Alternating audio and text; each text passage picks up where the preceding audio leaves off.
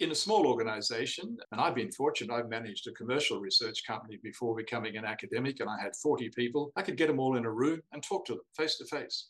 But what happens if you've got to talk to 200,000 employees who are scattered around the world in different offices, as one of the companies I studied uh, has?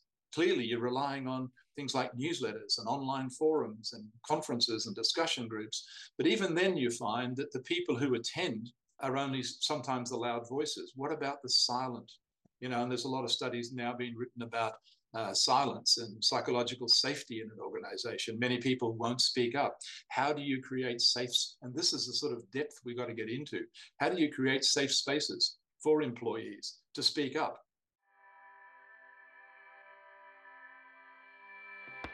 Hi. I am your host, Raquel Ark, and welcome to your Listening Superpower podcast. This show opens your mind on ways to transform challenging conversations into opportunities for clarity, connection, and ease at work and at home. Discover how to grow your listening superpower to help you become a more effective communicator. Be inspired by conversations with authors, scientists, and leaders that will help you grow your leadership toolbox with strategies that you can use right away. Let's work smarter and feel better with our listening superpower. This is for all of you who are in leadership positions.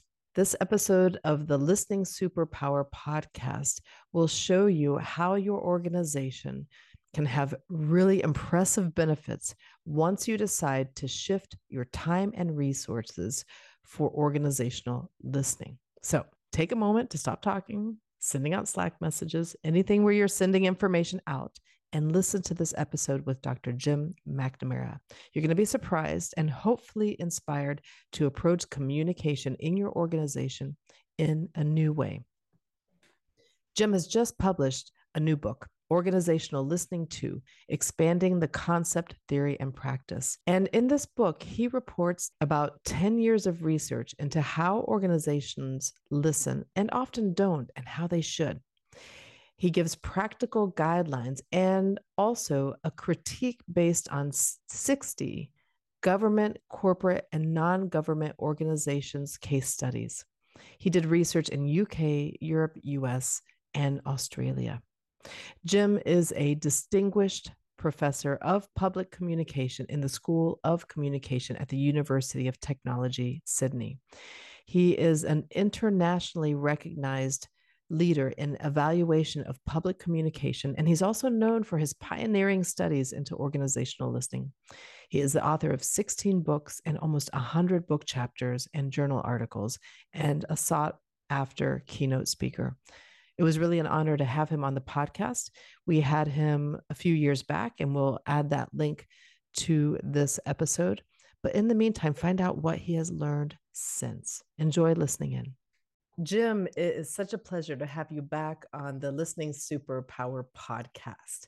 We had an interview, it was some years ago, and you had shared with us your research findings that you found in your book, um, from 2016, where you identified that listening was actually a huge gap in public communication and in studies and practice. And we dove into that.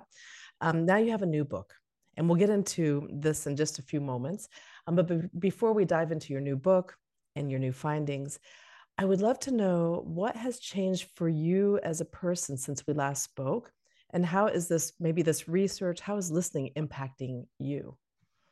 I guess one of the main things that's changed for all of us, for all of your listeners, is of course COVID 19, the pandemic, and the continuing aftermath of, of that, which is uh, a lot of home working, probably more isolation than many people have had. And what I have found interesting that you could expect in, in a case of a pandemic and an emergency that governments and organizations would be listening more to people without getting jumping ahead into research findings, what I have been surprised by is that even in some I've studied uh, marginalized communities, refugee communities, groups that were very vulnerable during during COVID, and found that they were not being listened to at all.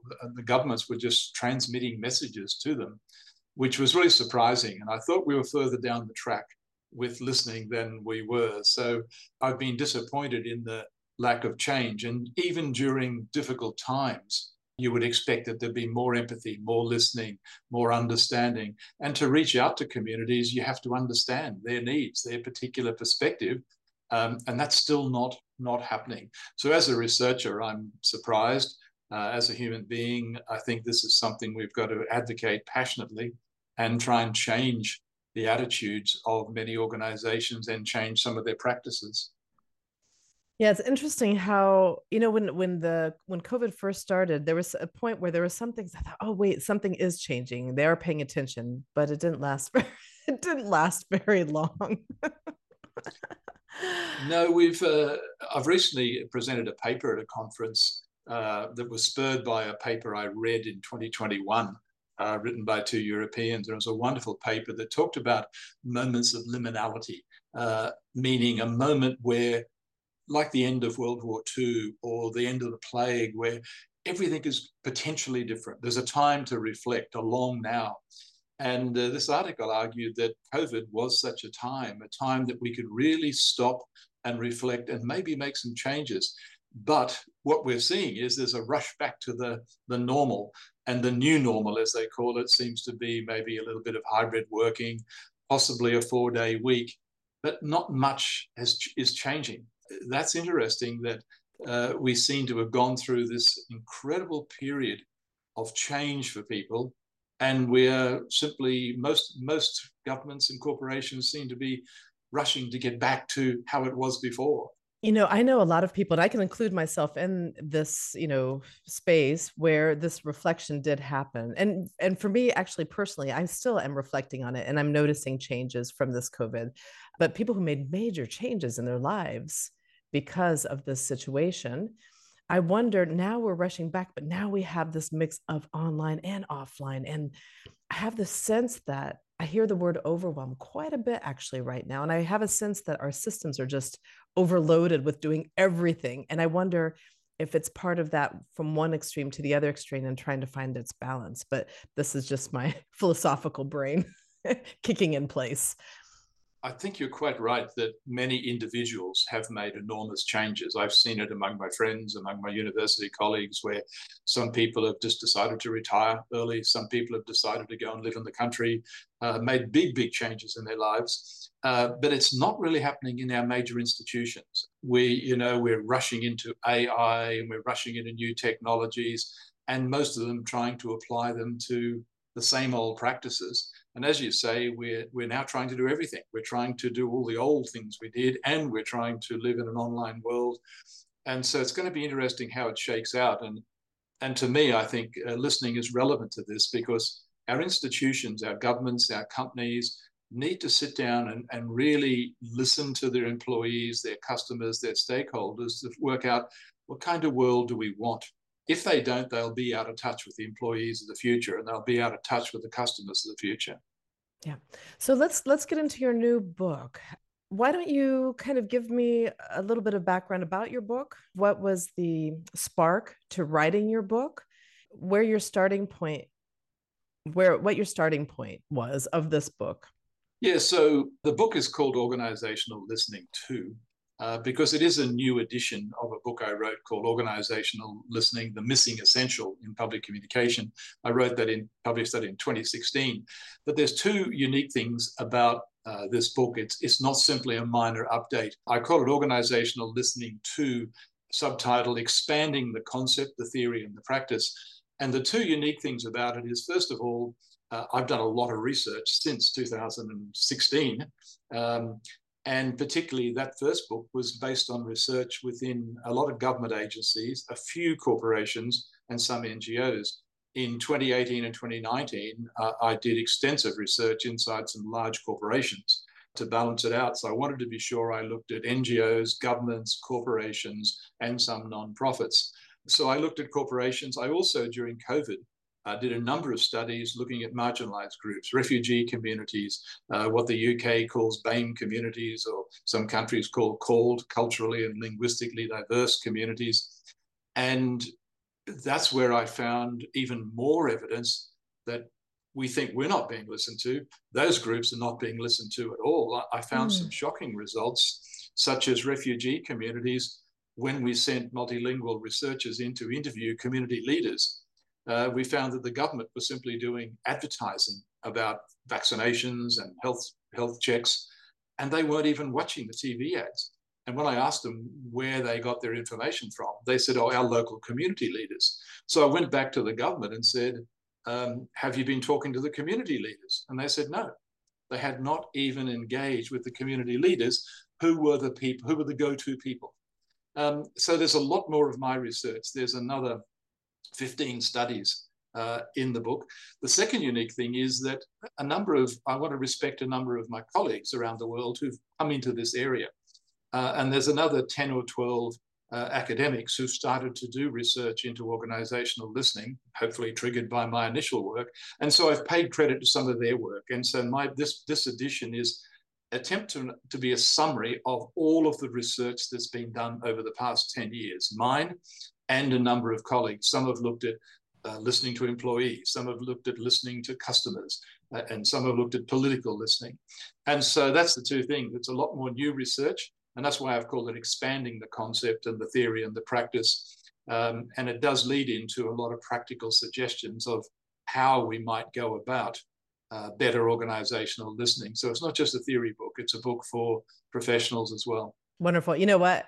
When you say that, that really excites me. And I love the I love the fact that there's so many more people who've gotten interested and are doing more because listening is such a huge topic. Sometimes you think it's little, but you dive in and it's just like it's everywhere. And to be able to see how it's playing out in these different areas and at the same time find the common themes that are across the board in these different areas you know that's that are impacting organizations that is really exciting and i just um, think it's wonderful how that's been inspired and it's it is a, an important area because all of the principles of interpersonal listening apply in an organizational context. And of course, a lot of the listening should be inter- interpersonal, listening to their staff, listening to their customers. But as I point out in my research, at an organizational level, there's a limit to how many people you can engage with interpersonally, particularly say you're a government department, like a Department of Health. The Department of Health in the US might have to listen to 200 million people potentially, or 50 million people in the UK you can't do that with your ears. And so when I talk about, uh, when I conceptualize organizational listening, I include interpersonal listening that we have studied for many years, but also what are the systems and the tools and the technologies and how do we use them? What are the processes that you, for example, even listening to multicultural communities, even in my country, Australia, there's over a million people in that category of refugees and, and multicultural groups that are recent migrants who probably speak different languages. Um, that's a million people. How do you listen to a million people? And not only that, many of them will not speak up and will not come forward. So, organizational listening has to include outreach. You have to go out and engage with those groups. So, organizational listening opens up the whole areas of engagement, two way dialogue, participation, uh, consultation, uh, and all the systems and processes that go with that. And so, it's quite a big field. Uh, and we have focused a lot on interpersonal listening, which remains critically important, and all the ethical uh, and inclusive issues around that apply. But there's also a lot of systems and technologies and processes that are necessary for an organization to effectively and inclusively listen was just thinking about a conversation I just had um, recently in the last couple weeks with someone in an organization where we were just noticing that you know, a lot of companies do a great job of listening to customers. So listening from outside in, but to but those same uh, tools and techniques or same that same focus is not done with employees. I was wondering that's if true. you have some thoughts about that. Yes, that's true because I talk a lot about I use the general term stakeholders because to me and to many writers, your most important stakeholders, first and foremost, are going to be your employees. You don't have an organization without your employees. As, as CCO theory says, communication constitutes an organization. You don't have an organization, you don't have organizing without without communication, which must include listening. In a small organization, and I've been fortunate, I've managed a commercial research company before becoming an academic, and I had 40 people. I could get them all in a room and talk to them face to face. But what happens if you've got to talk to 200,000 employees who are scattered around the world in different offices? As one of the companies I studied uh, has. clearly you're relying on things like newsletters and online forums and conferences and discussion groups. But even then, you find that the people who attend are only sometimes the loud voices. What about the silent? You know, and there's a lot of studies now being written about uh, silence and psychological safety in an organization. Many people won't speak up. How do you create safe? And this is the sort of depth we've got to get into. How do you create safe spaces for employees to speak up? And uh, and and say what they want to say. Uh, how do you afford them the time and the opportunity? Because people are busy; they have busy lives.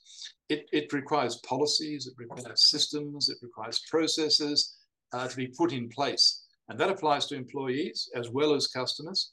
And there is a lot more literature, as you say, on listening to customers. But even that is very one sided. It's mainly listening to customers to try and sell them more you know, mm-hmm. finding out their likes and dislikes so we can sell them more. If you complain to a company or organization, you generally get a lot less attention than if you're trying to buy a new product. And so there's even a lot more that companies can do to move beyond an exploitive kind of listening to progressive companies are finding that one of the companies I spoke to was was moving ahead where customers were designing new products. They were coming up with ideas and the company was open to this and discovering that they could actually build better products when they really exciting. listen to their customers. Yeah, and that's so exciting because that focuses more that focuses more on the potential, the future potential, on innovation, on excitement, inspiration, where your your customers are actually part of your partners in moving the company forward. And that's a really important point, and something I've tried to focus on in an organizational listening too, is that um, we don't want to present organizational listening as a burden or a cost that organizations have to do. We've got to focus on the benefits. And what I've tried to do in one of the chapters is really look at some of the very tangible benefits and using the case studies from the research where you know, company, in one case, employees designed new products that made money for the company. And so I think if we just say organizations have got to listen and they've got to have these systems, they see, oh, this is a burden, this is a cost. My argument is that it's a major opportunity. It's a source for better engagement. It's a source for governments to get better trust. And my goodness, governments need to increase their trust. It's a source for companies to make money as well as build trust.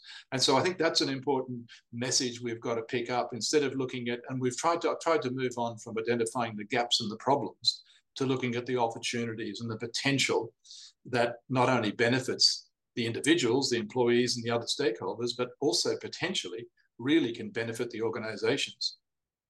Can you maybe from your your research give us an example of that looks like? Well, in the one of the big companies that I studied in Europe, it has offices in Greece and in uh, Bratislava in Slovakia, in in uh, Netherlands. So I looked at Eastern Europe, Western Europe, uh, Southern Europe to get a mix. I looked at the United States, uh, and the UK uh, to get a variety. And in one particular company, um, they set up an innovation competition inside the organization, and employees got awards for ideas and ended up designing a number of new products. They also set up a customer council and got direct feedback from customers and rotated the membership through. Um, so there's some very positive examples there. Those companies that did that uh, had a really low attrition rate, of really low turnover rate. And when you get a low turnover rate of employees, that's a lower reduces training costs, it reduces recruitment costs, it builds employee loyalty, and sometimes it builds productivity. Um, so these are all benefits that are mapped out in some of the research. In the case of citizens and governments, we have a chronic trust issue um, around the world in many, many countries. That's been reported by uh, the OECD, it's been reported by Pew Research, it's been reported by the Edelman Trust Barometer. And democratic governments to survive are going to need to address trust. And you don't address trust by ignoring people. You, you have to listen to people to build trust. And so there's a big lesson for governments because uh, we are seeing democratic, uh, what's called a democratic deficit, a lot of dissatisfaction in democracy uh, in many, many countries. And in fact, um, the United States of America, sort of the bastion of democracy, is described now as a failing democracy, where people are turning away from democratic principles and even considering alternatives. So there are big benefits in building trust. There's benefits in building reputation. There's employee retention. There's productivity benefits. there's probably more than 20 different types of benefits that are outlined in one of the chapters in the book, citing many independent research studies. It could be that the senior leaders in organizations assume that they are listening, you know, but they're but they're actually not or not fully. Maybe they're listening to certain people, certain groups, certain mm-hmm. situations, or whatever. How do they know that they're really listening? to their yes, employees think, or to how do they know that mm. how, are there some signs or some signals or things that can can help them know if there's more to do i think there are two types of, of leaders in organizations if i could speak very broadly to that. There are the leaders who are trying and who really do believe they are listening as you say. There's also a lot of other leaders though that I would describe them as philosophically grounded in modernism rather than postmodernism. Modernism meaning, if we think back to modernism, it was all about experts know best. The public was fairly under, under uneducated. People, the great unwashed, uh, the hoi, the hoi polloi, we referred to people. There are still many leaders, particularly older and often men, who believe that only experts, and even in government, we see many policy development cycles that are published put in, um, develop the policy, expert consultation and contribution, and then you roll the policy out. You don't go out and talk to ordinary citizens who are the ones who actually have to live with the policy. So that that group is believes that experts know best and the public can't really contribute much. And I mean the public meaning employees. The ones who are trying generally believe they are listening, but what they are doing is uh, reaching out and they are hearing a lot of things uh, but they're not stopping and recognizing who is speaking to them because it's very often selective listening. It's the people with the loud voices. Uh, in most consultations, it's the usual suspects, as I say in the book. I mean, who's got the time to write a submission to a public consultation? It's actually the professional lobby groups, the big organizations, the lawyers, the public relations firms, the people who can afford to hire them. But what about the people living out in the north of England, the western parts of the United States, or Scotland, or wherever in Eastern Europe, they have to live with these policies from the US government or the European community and whatever. And what you really need, listening is hard. I mean, I say in the book to listen inclusively, you can't just sit in the office and wait for people to talk to you because only select numbers do. And you tend to end up listening to the squeaky wheels.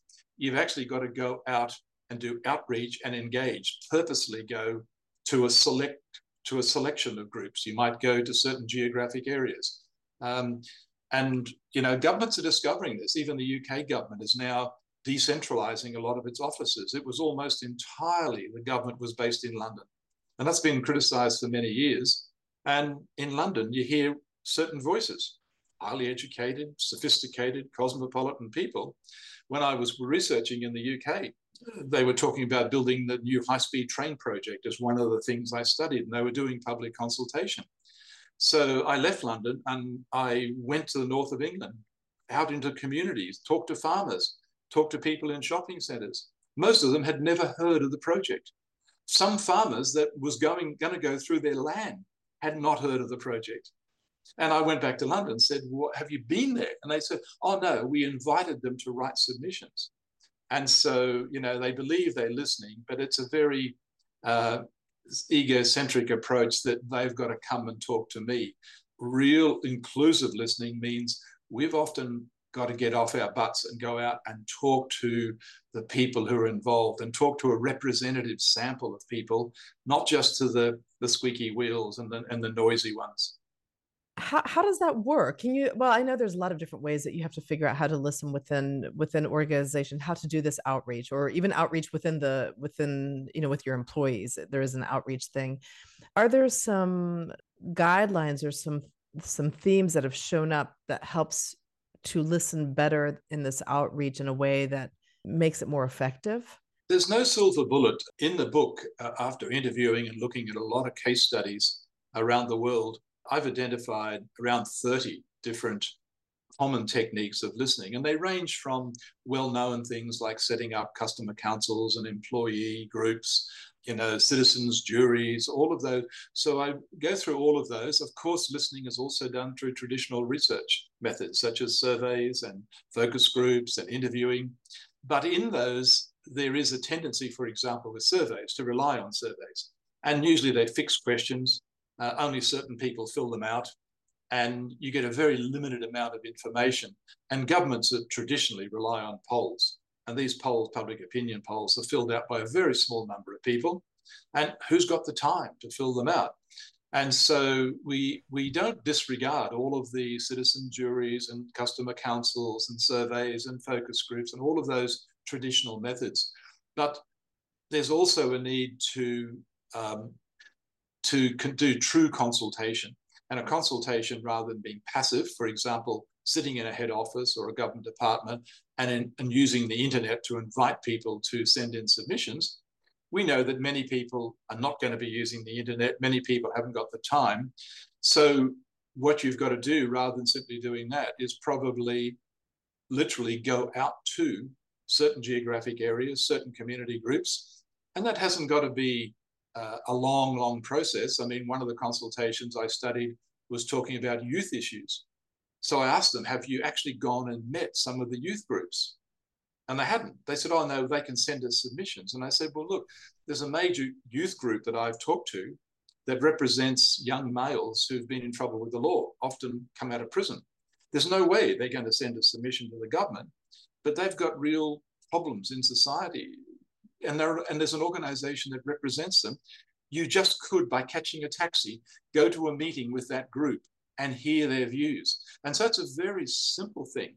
You know, get off, get out of your office, get out of the executive suite, and sometimes do what I did. I went to I went to parts of the US, I went to the Midlands of England, and I went around to shopping centers and asked people questions. And it was surprising. And many people were very happy to talk and we were very critical that they were never asked those questions. And so the book goes all the way through to then very advanced methods like um, when you do receive, I mean, one company I studied gets more than 2 million calls a year to its call centers. Now, that's a lot of voice, right? They're all digitally recorded. So I asked them, do you get them transcribed into text, which we can do with, with voice to text software? So we did. And then we did text analysis using machine learning. And from 2 million conversations, we're able to identify for that company the 10 most common concerns that their customers had just with simple text analysis using machine learning software. So that's like at the top end when you can analyze vast quantities of calls to call centers, written submissions, even social media posts. You can crunch vast amounts of voice and identify key themes. We're not inter, we're not able to listen to individual voices in that, that context, but there are at that high level those sort of tools. So it's everything from go out and talk, have a you know, go and talk to the refugees, go and talk to women's groups, go and talk to farmers, all the way through to machine learning software and potentially AI tools that are used for listening rather than talking. So someone might be listening to this i'm like that takes so much time we don't have time for this i'm just you know that's um resources. So can we show give some examples of how actually doing this has huge value well, as I mentioned uh, before, the, the book has a whole chapter on the benefits of listening. But one of the key things I do address the cost, including the time cost. There is this idea or this barrier that says, well, I can't do all that extra work. I'm really busy. The message is really, really simple. I found that up to 95% of what we call communication in organizations is producing content and distributing information. Stop doing some of that because people aren't reading all that stuff we are talking at people. And so I'm talking about a substitution of speaking, reducing the speaking, and in place putting in some listening. It will generate far better results than talking to people. And so that's a very simple way. I'm not talking spending any extra time or any extra money. Stop doing some of the things we are doing, which is this dominant approach of just talking and talking and talking. And I've worked in public communication almost all of my life. I started as a journalist. I've worked in advertising and public relations and reflecting on my own career, as well as doing research. What we call public communication is 90 to 95% just sending out stuff. And that's not communication. So we've actually completely misunderstood the term communication. It's about communities, it's about community. It's about sharing and exchanging information. And so to me, organizations, it's the message is simple. Stop doing some of the stuff you're doing that I can, that in evaluation, we can prove is ineffective anyway. And if you replaced it with efforts at listening, people really, really respond. That's the exciting thing. When you listen to people, I mean, we, we were analyzing calls to call centers, and then we did an outbound series of calls to people who had complained because we'd analyzed their content and we knew what they, so we called them back using trained call center people. And they were just amazed, saying, Wow, it's incredible. You called me back and you understand what I'm talking about. And so, you know, I think there are big benefits. And uh, yeah, stop doing some of the, and that's where I, I my background comes out of evaluation. So I've, I have found in evidence that a lot of communication is totally ineffective. It's just churning out information. But when you substitute talking for some listening, you get far better results. So I don't accept that there's more cost or more work to do. There's more effective work to do. Yeah. Listening is communication. That's the key thing. It's not the waiting time or the passive time. Um, the in the end of my book, I use the phrase that I've quoted at conferences that listening is a communicative act. And very importantly, not listening is a communicative act. When you're not listening, you're saying a lot. And organizations need to understand that. So I'm just going to take a moment to just let what you just said sink in, um, because this is so important. Um, that listening or not listening is a communicative act so you have you are communicating something it and it does have impact it does have consequences and sometimes just being busy and doing what we normally do is not does not mean that it's effective. And that uh, communication is not just about sending but it's about exchange. It's about um, it's about this building community actually within the organization within our society and whatnot you know this exchange that is happening. And we t- you talked about public communication like if we stop doing some of the sending we start listening then exchanging how we how we balance our time and resources and the and the role what we do. But i can also take this over to you know senior leaders who do a lot of talking or team leaders who have their teams who do a lot of talking. Um, start balancing that percentage of talking and listening. So it can happen at the interpersonal level it can happen at the public communication level it can happen at the executive communication level. There's so many different levels to start looking at the percentage of sending versus listening speaking versus listening and how um, and to balance that more out. I don't know if you've studied this or you have a feeling for this but do you have a sense of what percent of which is more effective? Of is there a sense of that? It's probably hard to measure but i have to ask the the term balance is, is a good term, but I'm I don't necessarily say that it should or ever will be 50-50. Um, I can't imagine organizations for a good reason, you know, do, because there are many issues that we do need experts. Like during COVID, we needed scientists to tell us what was happening. We needed health authorities. So there is a genuine case for a lot of transmitting of information. But going back to that term communication, communication is different to information. And so we need information, but communication comes from the Greek term communis, the noun, and communicare, the verb, which means imparting and sharing or exchanging. And so I think what we've done is picked up on the, the information part. Um, and, and that's not helped by the communications industries that are about telecommunications and transmitting. And we've sort of confused that with human communication. And human communication must involve listening. I don't know that it's 50-50. I think it, I think it's a sliding scale that during a crisis when we need to hear from experts, it could be 90% uh, transmitting information to us. But during consultation, I think it should be 90% the other way. Yeah. And I'm finding many consultations are tokenistic. The government, mm-hmm. the government or the departments already decided what to do, yeah. uh, and they're not really they're not really doing it. So it's probably also the order you know the listening first and then the communication. So maybe it's not only the amount but also the the that it's an exchange the listening the communicating the listening the communicating that there is a um, a relationship between listening and communication throughout a process throughout a project throughout um, yeah. you know that usually it's like one or the other or one's done first and then the other. So it's probably how that works together just like just like a marriage well you use the term marriage. Something uh, i say at, at, conferences. I speak a lot to senior executives um, and i've used this phrase many times but i actually say to them look if you really doubt listening after this conference go home to your families and your colleagues and for the next month just keep talking. Just talk all the time and see how your relationships go. And they all laugh nervously because they know what will happen with their husbands, wives, children, friends if they just talk all the time. And then I say, or you could go home for the next month and really focus on listening to people. How do you think your relationships will go? And again, they all giggle nervously. They know. They know personally what will happen if they talk too much and not listen. And I say to them, why is your organization any different? That's lovely. That's so nice. So, when you think about what we've talked about so far, um, is there anything else that you think is really important for those who are listening to this um, to know about the research um, and your findings?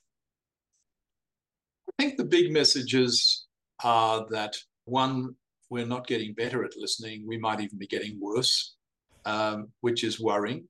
And, and I think it's directly related to the plunge in public trust in our institutions. I think, secondly, uh, the concept of organizational listening, that it involves the simple things, everything from talking to people face to face but we have to, because of the issue of scale and mediation, we have to have systems and tools and processes, including advanced things like text analysis of large documents, ability to transfer call center voice into text and analyze it. Because how do you how do you make sense of two million calls to a call center in a year? And yet that is very rich data. And not only that, it's the actual voices of people they're actually speaking to you. And many organizations just simply try and manage each complaint or call on its merits and resolve it. And they have a, a, report that ticks off was it resolved or not. But the learning doesn't come back to the organization. So there are sophisticated tools. And then I think the third thing that we talked about is we're not actually asking organizations to do any more. We're actually asking them to change their communication from being almost all sending out information to being truly dialogue, sending out information and listening to people, and that they will find very, very significant benefits from doing that. So, thank you, Jim, for being here on this podcast, for this interview. I think what you're doing is so, so important. And I love once again hearing how many other researchers are getting involved in this topic so it shows that there's um yeah that this is really important and i just want to um i'm really excited about that. Um if people want to get in touch with you um, about this topic or they want to buy your book how do they do that? Well they uh, will find me on linkedin um, preferably or facebook or uh, uh, or, or X. The email address is also on the University of Technology Sydney website. The university publishes our, our email addresses. Uh, so that's easy. And they can also, the publisher of the Organizational Listening 2 is Peter Lang, um, P-L-A-N-G for abbreviated.com. So they can go on the website or just search Macnamara. Um, I'm fairly easily found and I do listen. you've been you've been around. yeah. So for for anybody looking for the book, it's called Organizational Listening 2 Expanding the Concept, Theory, and Practice, and it's with Peter Lang Publishers. So that's excellent. Thank you, Jim, for being on the Listening Superpower podcast. Thank you very much, Kel. I'm your host, Raquel Ark, and you have just enjoyed your Listening Superpower podcast. This is an independent show, so please show your support by subscribing, leaving a five star review, and sharing with your friends. I love to hear from my listeners what you love, what questions you have, any great guests that you have for the podcast. Email me at listeningsuperpower at gmail.com or send a voicemail at plus four nine 173 234 0722. Check out listeningalchemy.com if you want to help your team communicate more effectively together. We focus on evidence based listening strategies and we do it in a playful and experiential way so that your team can work better and feel better together. Thank you, Cecilia Mercado, for your amazing podcast production, Ivo Thiemann for your inspiring music, and Dorte Streicher for your impactful artwork. It's been fun, and see you on the next episode.